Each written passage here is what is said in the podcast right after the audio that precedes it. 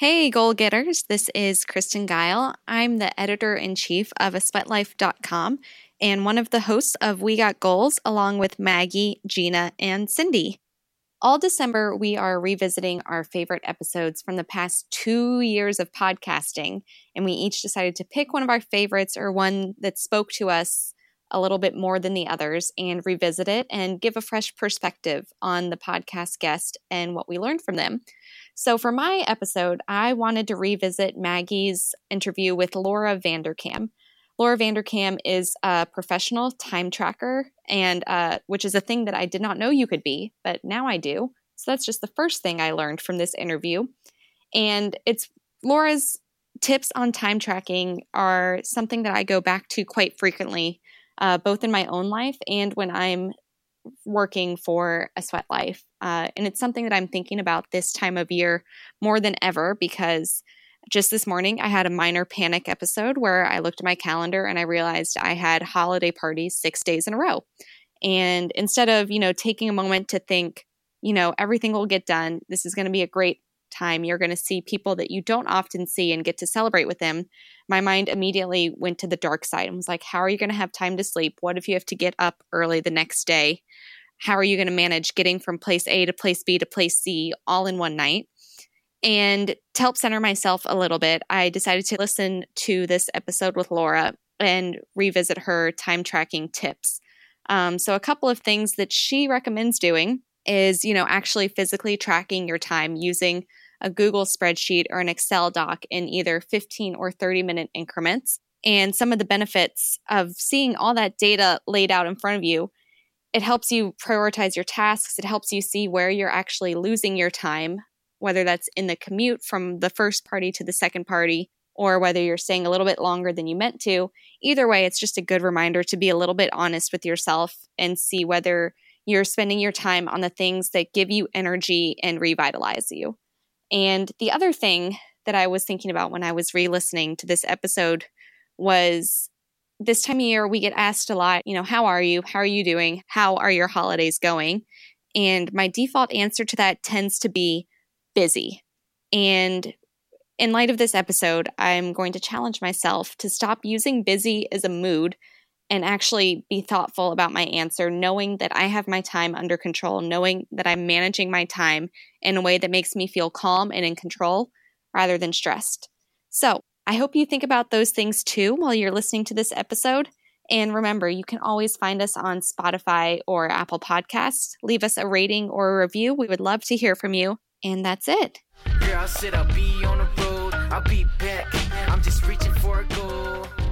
Thanks for joining me, ladies. Maggie, you did the podcast today and you interviewed Laura Vanderkam. I did.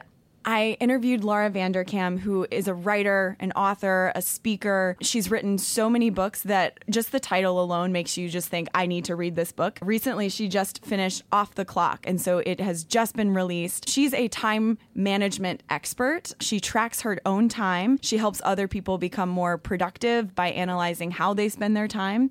And it's a really fascinating job that she has that she's also turned into a career in multiple different facets. So companies work with her, she works with individuals, and she she tracks her time personally and kind of describes her experience doing that as well. Now, when you say time tracking, it gives me flashbacks to agency life, but she means it differently, right, Maggie? Yes and no.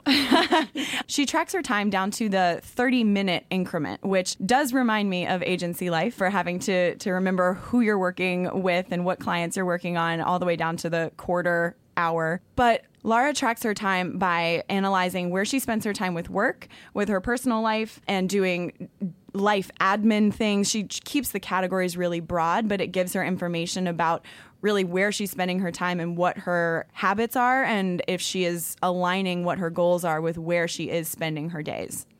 It's super interesting. And she even gets right down to the sleep time, which you'll hear more about in the episode. I don't want to blow it for you. But Maggie, I know you tracked your time personally right around the new year.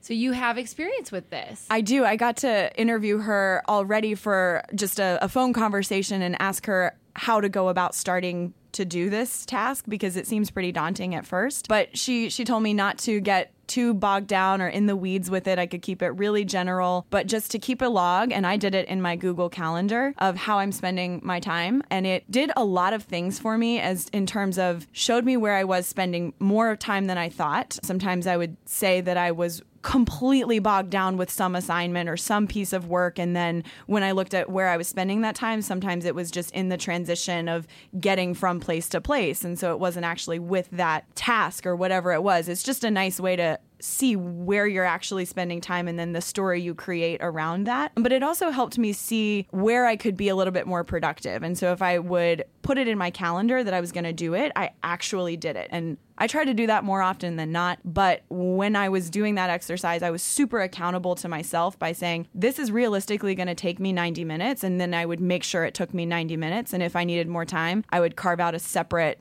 hour or whatever it was later in my week so that I could be really realistic about how long things were going to take me. I was checking more things off of my to do list and I felt like I was actually doing the things I was said I was going to be doing. Maggie, Laura also mentioned something that I had never heard of before that she called better than nothing goals. Can you give us an idea of what that is? Yeah, so, and I also don't want to spoil it in the episode either, but we could have talked forever about just time tracking because it is really fascinating. But uh, the idea of looking at time tracking and how it can help you set your goals is something that we kind of focus this episode on. She talks a little bit about those better than nothing goals. And one of those um, goals that she has was just running a mile every day. She talks about it being almost like nothing like she could slough it off and just that could she could attain that goal no matter what but if she set even a medium sized goal of trying to run x number of miles in a week even that could get too daunting like forget setting a goal to run a half marathon or a marathon. Like when we're busy, sometimes our bigger goals that we want to do start to feel like shoulds or need to do's and then more like burdens. So the goals that she keeps pretty small and almost like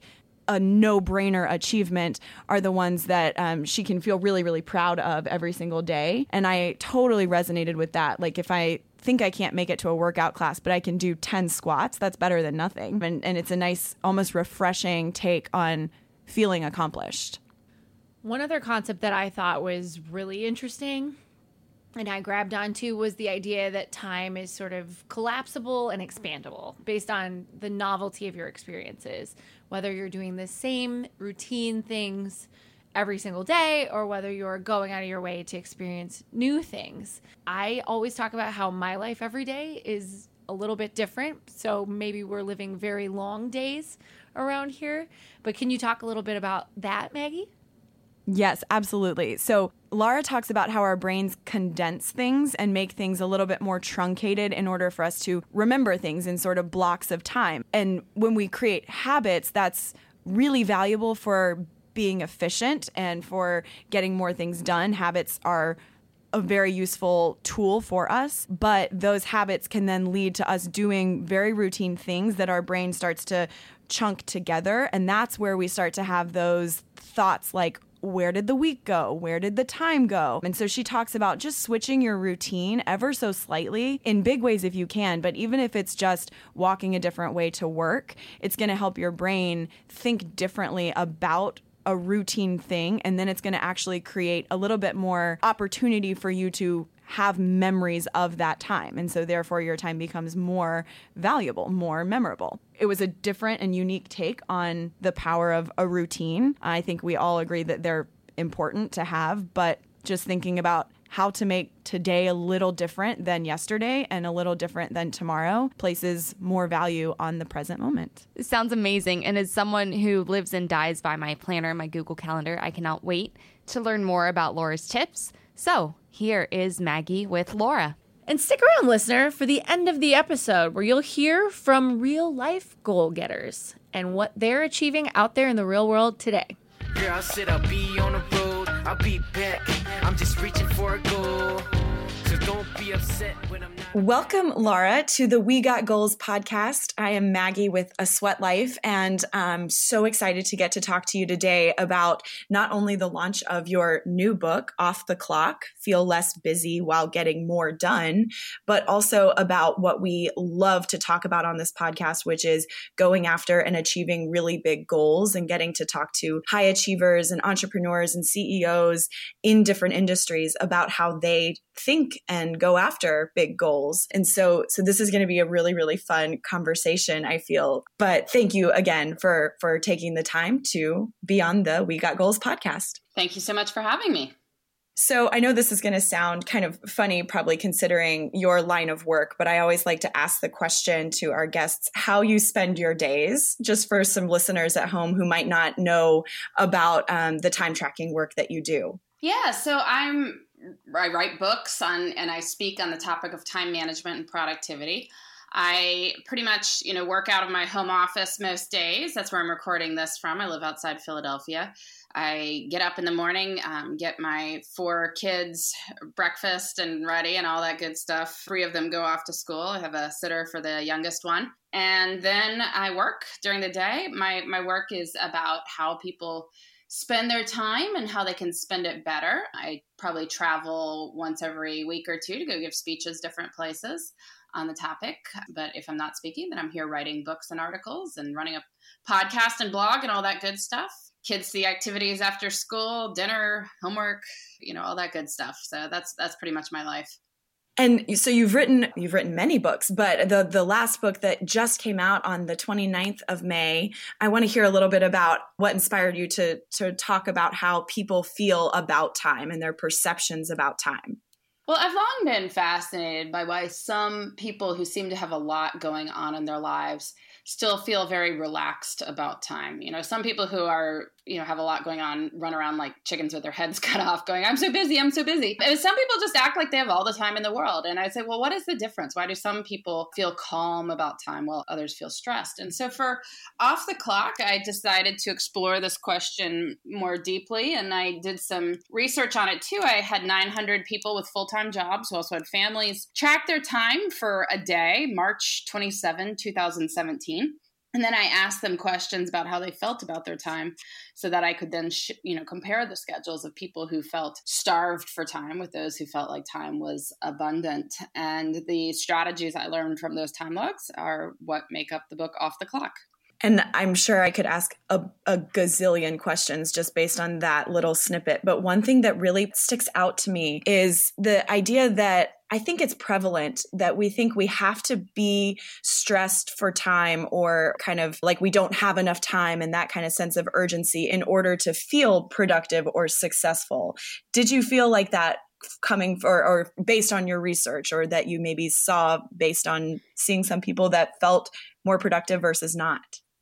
Yeah, I mean, I think time is often just what we perceive it as. And there's this idea that if we're not filling every minute, we're not being productive. But in fact, I think the opposite is often true. Having open space in your schedule is a great way to kind of invite opportunities into your life. If you think about it, you know, having a longer conversation with someone in the hallway might lead to a new way of working on a project. Or if somebody who reports to you has these great ideas she wants to come talk about, like you don't want to be like, yeah, I got an eight minute window at 412, come back then. You want you want to actually be able to have these conversations. And I think not filling every available minute is what leaves time for these things to happen.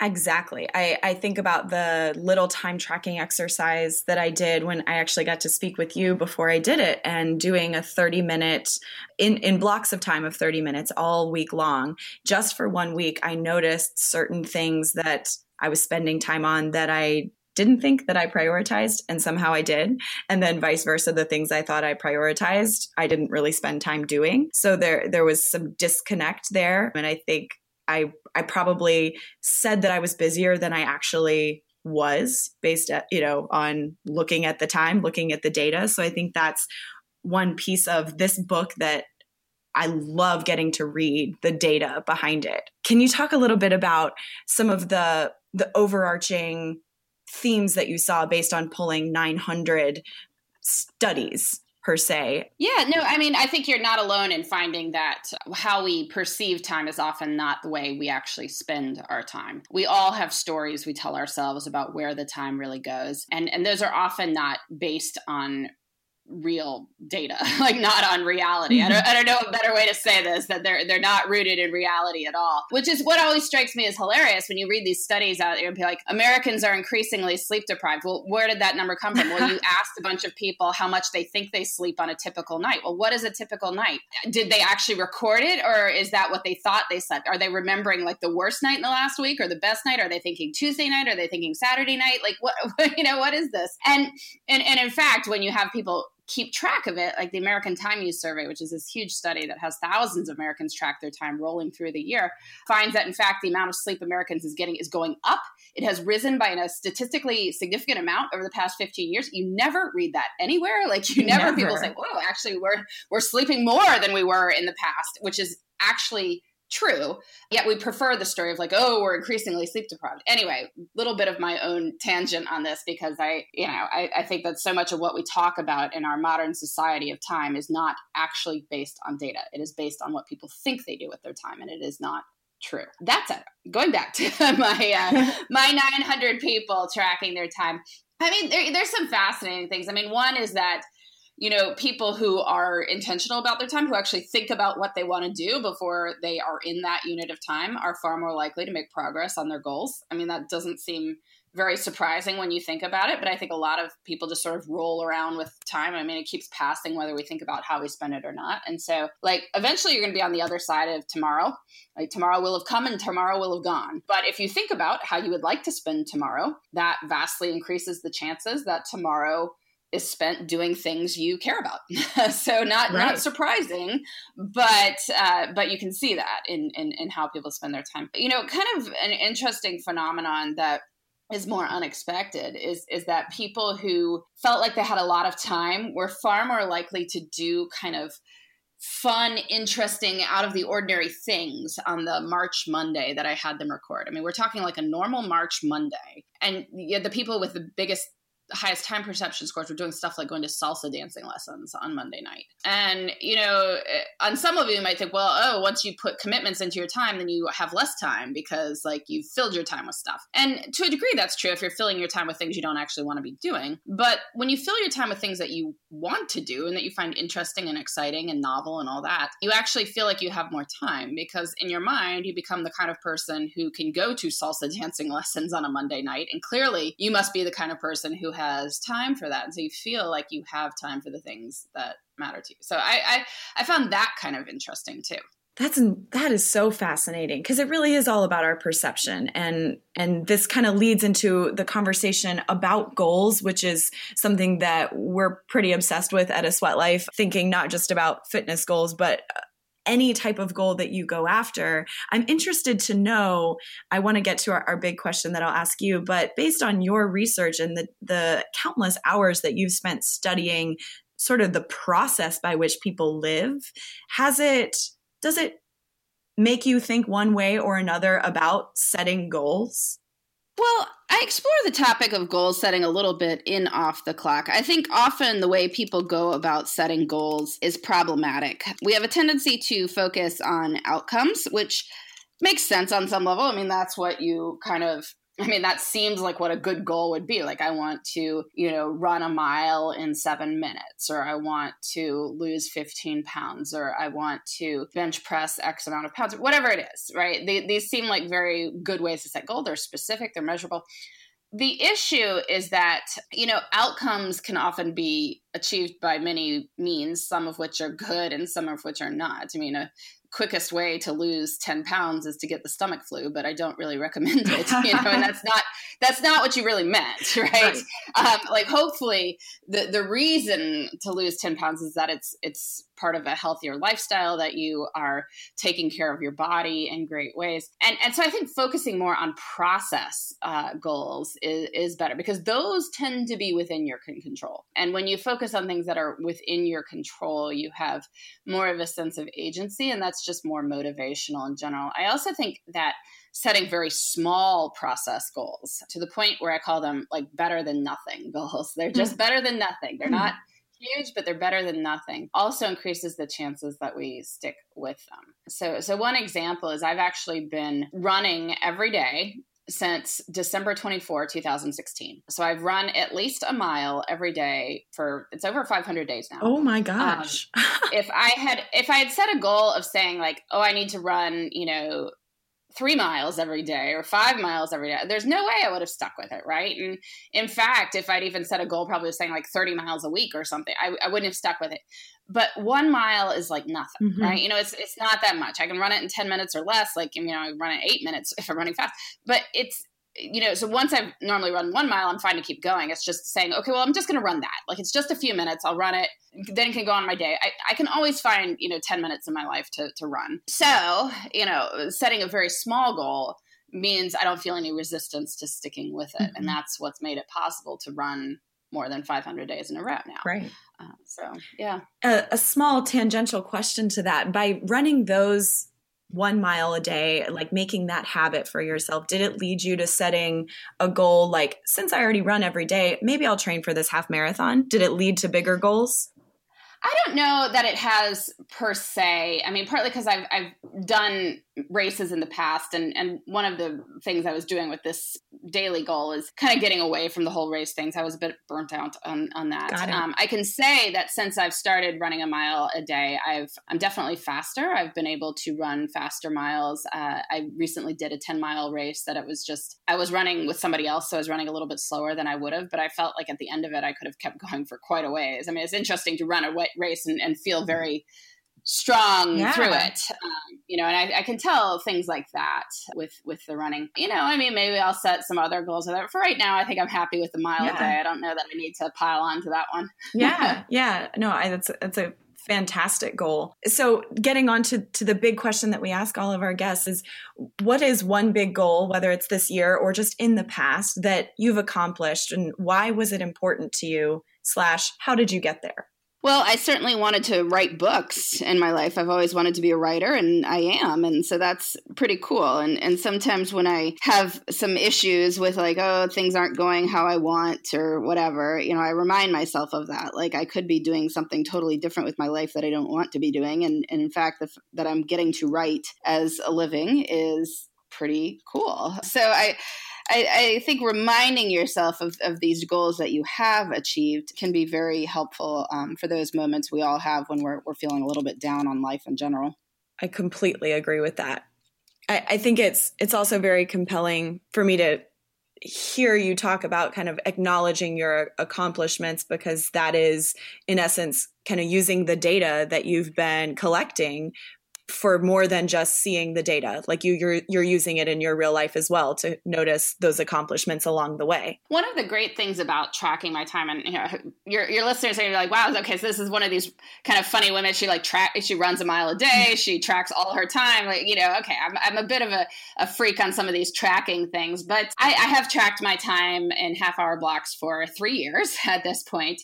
Not that anyone else needs to do that. I do think tracking a week in life is very useful just to see where the time time goes. But I have one of the best things about it is not just saying, oh, well, I have time here, I could do X, Y, or Z. I also get to look back on these logs and say, like, oh, you know, life life is pretty good. Like I might feel like, oh, what am I actually doing with myself? And then I look back on a log and be like, wow, that's pretty cool. You know, in one week I gave two speeches and wrote this and, you know, also took my kids to an amusement park and went for a good dinner at this place and saw an art museum. And like, wow, that's kind of a lot to happen in one week. And and I think looking back on my time logs reminds me of those sorts of things that life isn't just whatever your your current annoyance is. Um, it's a bit broader than that.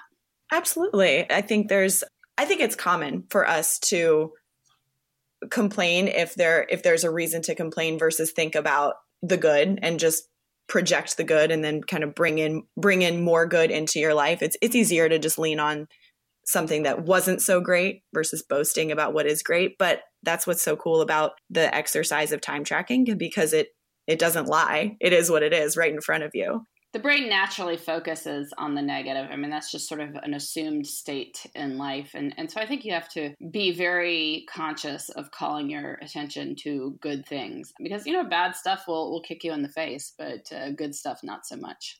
how how did you or at what point did you decide to start tracking your time? Was it based off of seeing other uh, accomplished people do it or just a curiosity?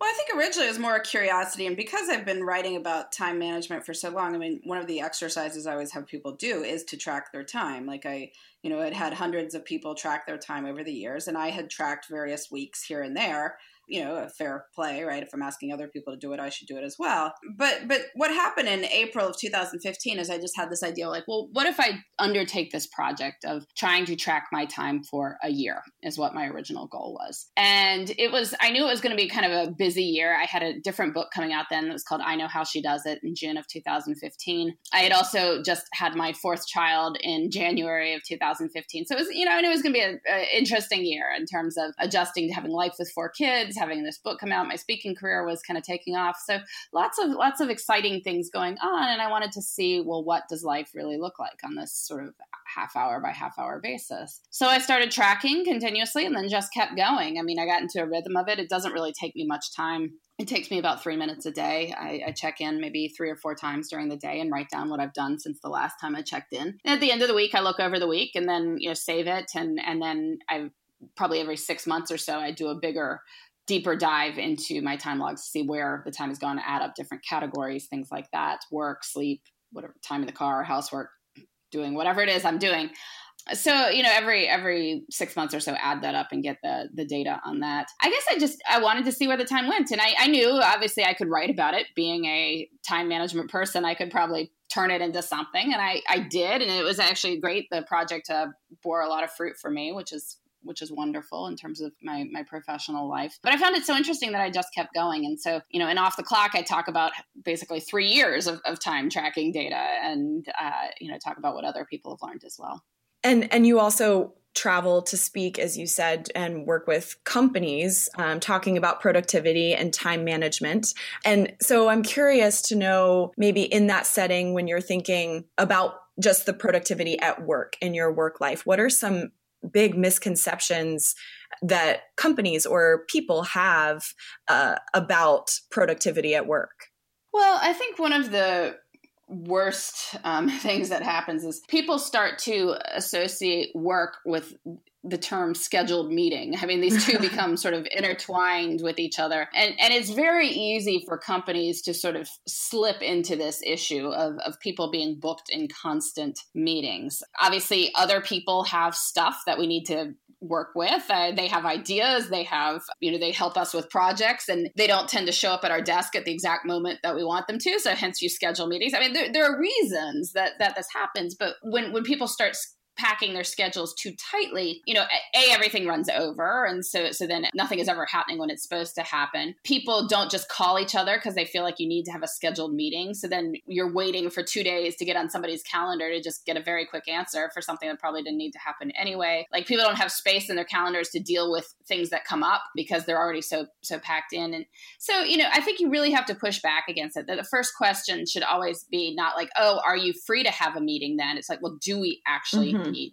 to meet. And, and so if people can start thinking about that question first. Eh, it's like, or this could we just, you know, have a two minute conversation right now and solve this issue? Like, why do we need to have a meeting? Or do all these people need to be in this room for absolutely every single minute of this meeting? And if not, like, well, why are they there? You know, are people being able to multitask while they're on this conference call? If so, then they probably don't need to be on the call, like, mm-hmm. you know, because their their presence wasn't required. All of these are good questions to ask. I think, you know, we can all waste our own time and that's fine but when you get six people in a room and you're wasting all of their time that starts to get expensive pretty mm-hmm. fast mm-hmm. so treating time a wee bit more preciously would be a major breakthrough for a lot of mm-hmm. places mm-hmm. and and i hear you talk about you know time is money from from a company or corporate perspective but also those realizations or kind of questions to ask apply to individuals as well and i think about how people go after goals and then are not sure why they're not getting there and probably taking inventory and getting that real time feedback, analyzing like, what are you actually doing with your time? Could I be spending it a little bit differently? Is it going in the direction towards where I want to be heading? Can yield faster, more productive results. Oh, definitely. Um, you know, I think we all need to be aware of where our time goes, and when when you are aware of where it's going, and then you ask what you would like to spend your time doing, you vastly increase the chances that that is what you actually spend your time doing. Mm-hmm. And I love that question. Like, where, how do I want to be spending my time? And another question that you pose in Off the Clock is uh, how is today going to be different from other days, which really spoke to me. Can you can you talk a little bit more about I guess the power behind asking questions like that and if there are other ones that you typically ask yourself? Yeah, I mean, the reason to ask why is today different from other days is that adult life winds up having a, a high degree of similarity day to day. You know, if you think about when you were a kid, you're experiencing a lot of firsts and new things when you're like a teenager or something, you have a lot of memories of this time because of that novelty. Um, the brain, when it thinks about time, its its sense of time perception is affected by how many memories you have of that unit of time. So if you think about like the first day of a vacation to somewhere interesting, it seems very long because your brain is taking in all this new information. It doesn't know what of it is important, so it's trying to remember all of it. Uh, and that makes time seem a lot vaster than if you're just doing the same thing day in, day out. I mean, if you've commuted to work in the same way for the past like 500 days. You you're not your brain is not remembering each of those 500 days. It sort of just remembers one mm. day. And and so that's how life starts to disappear into these memory sinkholes that you know whole years pass by without seeming very different from each other. So you know some of this is inevitable. I mean i'm not saying you need to commute 500 different ways to work because that's not really going to happen. But if you ask yourself this question of how is today different from other days, then that can nudge you to think about how I could make today slightly more memorable. Like, could I plan in some mini adventure into my day? Like, you know, I let's say you always walk by some little stationery store on your way into work from the parking garage, and you're like, oh, I should stop there sometime. Well, why don't you do it? Mm-hmm. Right? Like, go in there, explore it, see, maybe you'll find something really cool, or you know, grab your colleagues and go have a picnic lunch somewhere, um, or maybe you go for a bike ride on that trail you've been eyeing after work or try a new restaurant or something. You know, there's just a million ways you could do little tiny adventures into your life or put in some sort of emotional intensity, like speak to someone you've been meaning to speak to and actually have a good conversation with them. But doing these things makes a day memorable. And when you have more memories of a day, then time seems to expand. And that's what keeps time from sort of slipping through our fingers. That's so, so fascinating to me because that is when I think about wanting to achieve big things, ultimately it's every single day that would get me there. And doing something like that means every day becomes more meaningful. Like you say, like you talk about the process being the ultimate goal, setting yourself up for success when you uh, elevate the process. So I, I love that because it makes it tangible. It makes it doable every single day. Yeah, no, I think that the, I mean, we can't do everything every single day, but certainly how we live our daily lives is is important. So this leads me to the next big question: What is a big goal now that you want to go after in the future, or that you are going after, and how do you plan on getting there?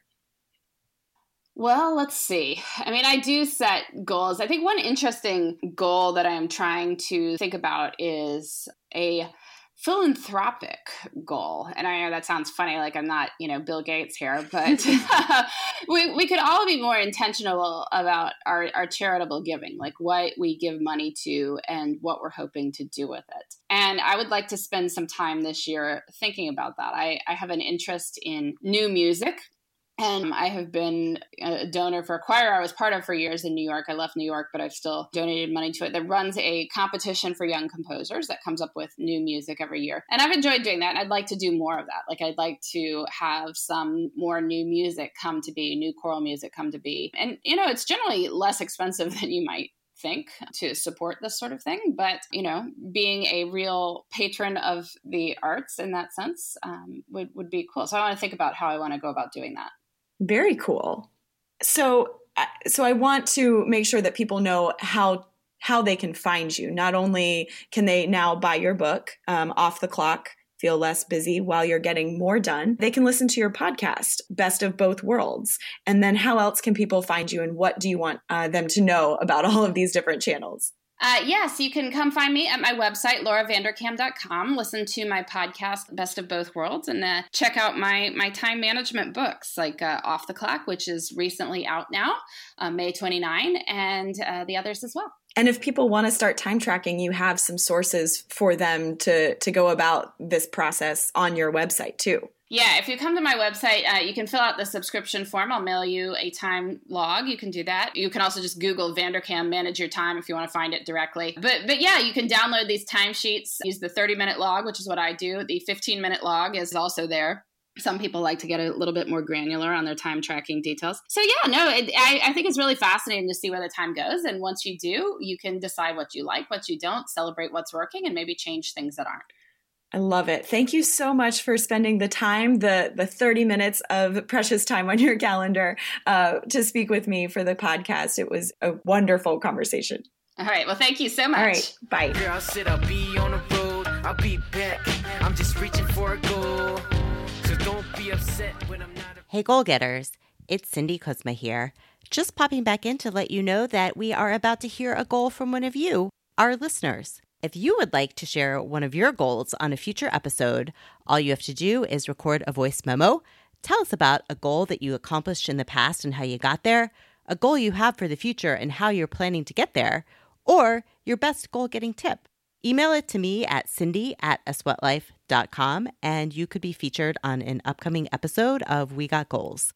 Now, here is one of your goals. I'll be back. I'm just reaching for a goal.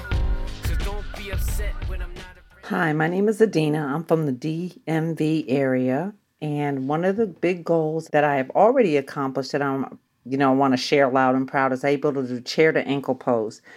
Um, that was important to me because that was a particular pose that I shied away from because of the fact that I didn't think that I would be able to do it. And one of the things I have to constantly remind myself is don't stop until you get there. Stay focused on your dreams. One of the big goals that I have set on the horizon is being able to do crow pose. And the reason why is because of the simple fact if I'm going to be able to teach or train, I need to be able to at least demonstrate how to get into those particular poses, whether you get there or not. But being able to be aware and understand what it stands for is really important to me. Girl, I said I'll be on the road. I'll be back. I'm just reaching for a goal. So don't be upset when I'm not around. Just know I'll be back, so no need to frown. This podcast is a Sweatlife.com production, and it's another thing that's better with friends. So please share it with yours. You can subscribe anywhere you get your podcasts, including on Spotify and Apple Podcasts. And if you get a chance to leave us a rating or a review, we would be so grateful. Special thanks to Jay Mono for our theme music, to our guest on this previous episode, Laura Vanderkam, to Ryan Deffett for editing, to Tech Nexus for the recording studio, and of course to you, our listeners. Happy holidays!